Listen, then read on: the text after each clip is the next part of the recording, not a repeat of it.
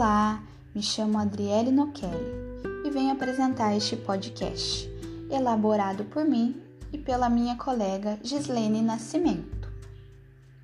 Somos estudantes de Pedagogia do Instituto Federal Campus Boituva.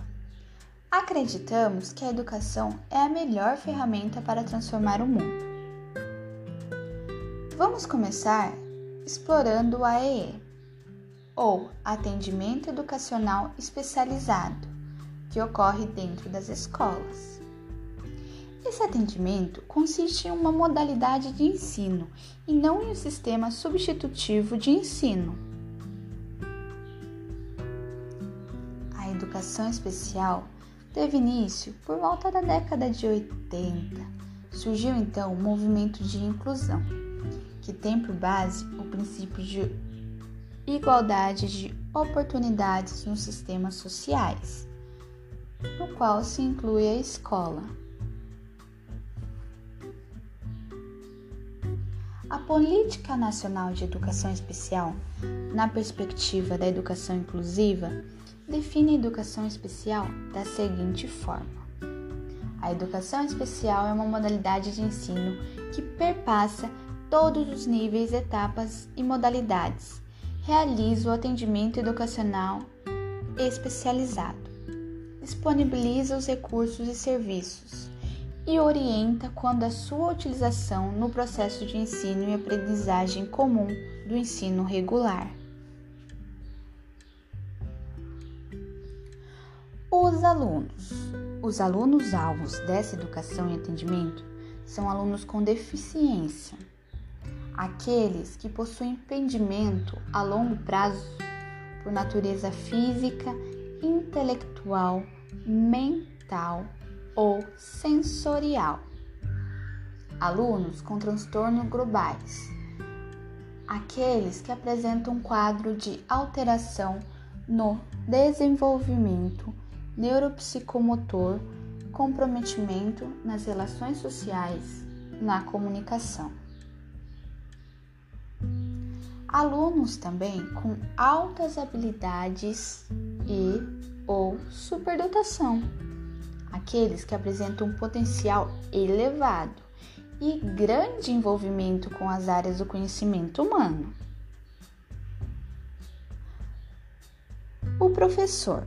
O professor do AEE, dependendo das necessidades de seu aluno, organizará atividades e recursos pedagógicos e de acessibilidade, a fim de facilitar o processo de construção de aprendizagem do sujeito.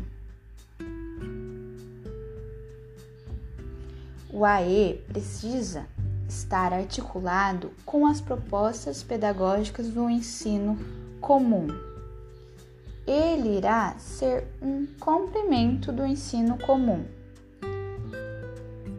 A escola deverá ter uma sala de recursos multifuncionais.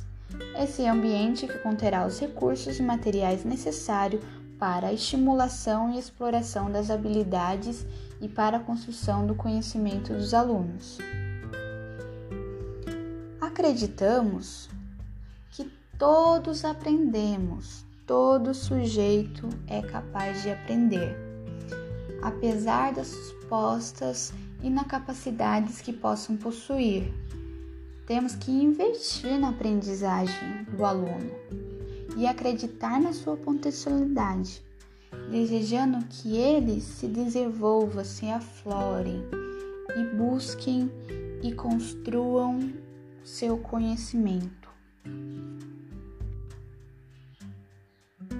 Agora vou entrevistar a professora Karine Aparecida Vieira Pinto, graduada em licenciatura plena em pedagogia pela Unip. Cursa a pós-graduação em psicopedagogia.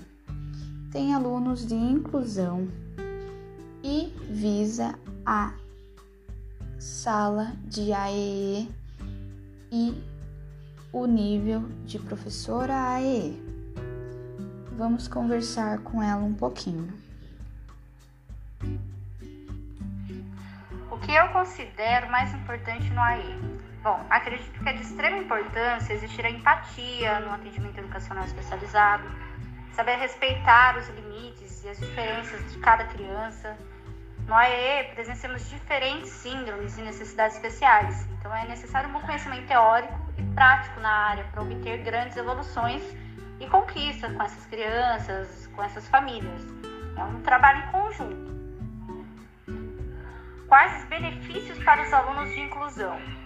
É, ter um atendimento educacional especializado faz com que a atenção do professor seja voltada apenas para aquele aluno, analisando e avaliando o desenvolvimento e dificuldades das crianças, é, fazendo com que grandes conquistas sejam alcançadas. O professor ele tem aquela atenção apenas para aquele aluno, para aquela dificuldade, o que dá para evoluir, o que tem que ir com mais calma.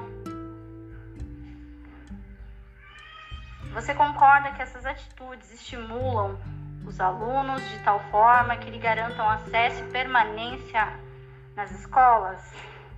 Sim, e atualmente a gente tem algumas leis, como a LDB 9394-96, a LBI 13146, entre outras, que garantem aos alunos com necessidades especiais a permanência na escola.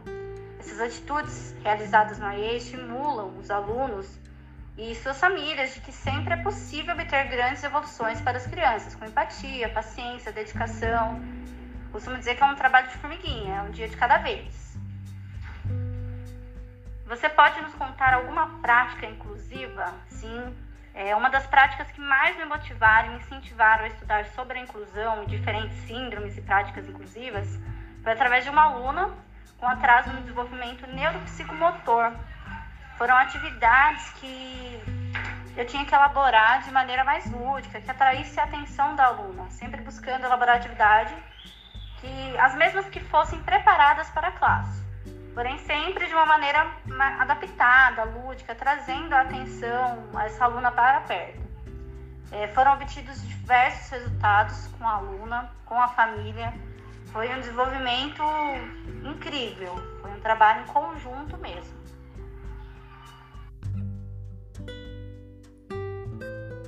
Obrigada, professora Karine, por sua contribuição.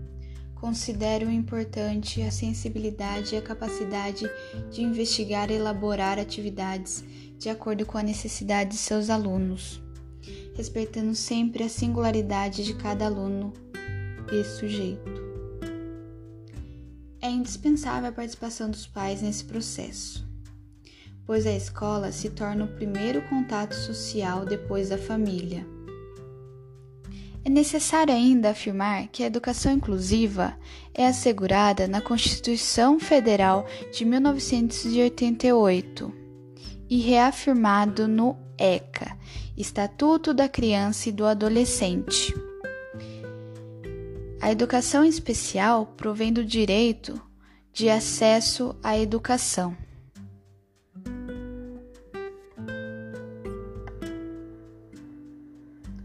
Trago exemplos de práticas inclusivas adotados na escola. Ambientes acessíveis, disponibilização de recursos e tecnologias especializados, salas multifuncionais ou salas de apoio, elaboração de aulas que permita a colaboração e cooperação entre os envolvidos flexibilização e adaptação curricular em favor da aprendizagem, avaliações que consideram o processo e as habilidades desenvolvidas e não somente o conteúdo.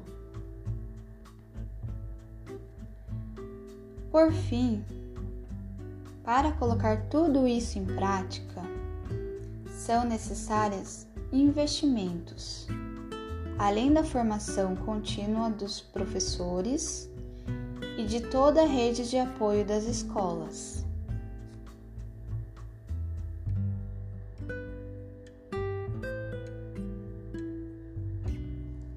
Parabenizo professora Karine e todas que trabalham com a inclusão e o AEE. a todas vocês que lutam trabalhando dia após dia para o desenvolvimento do seu aluno. Vocês que valorizam o processo, que reconhecem cada aprendizagem, por menor que pareça. Afinal, cada criança aprende de um jeito. Obrigado a todos os profissionais da educação inclusiva. Vocês mudam o mundo todos os dias. O seu trabalho é muito importante.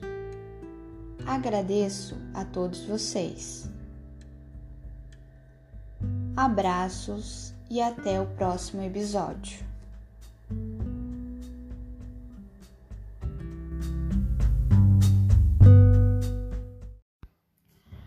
Fábula africana: O macaco e o peixe.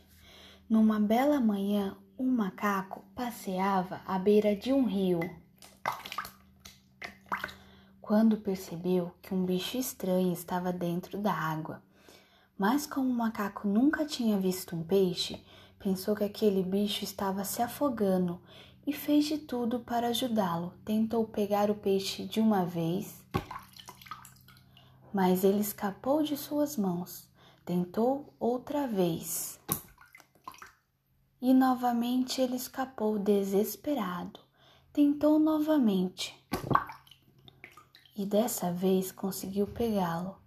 O peixe pulava e pulava, tentando se soltar, mas o macaco, convencido de que estava fazendo bem para ele, não deixava escapar.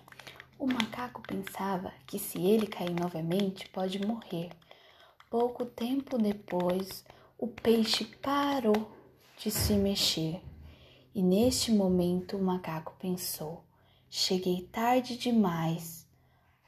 Oh, pobrezinho, não aguentou e morreu afogado.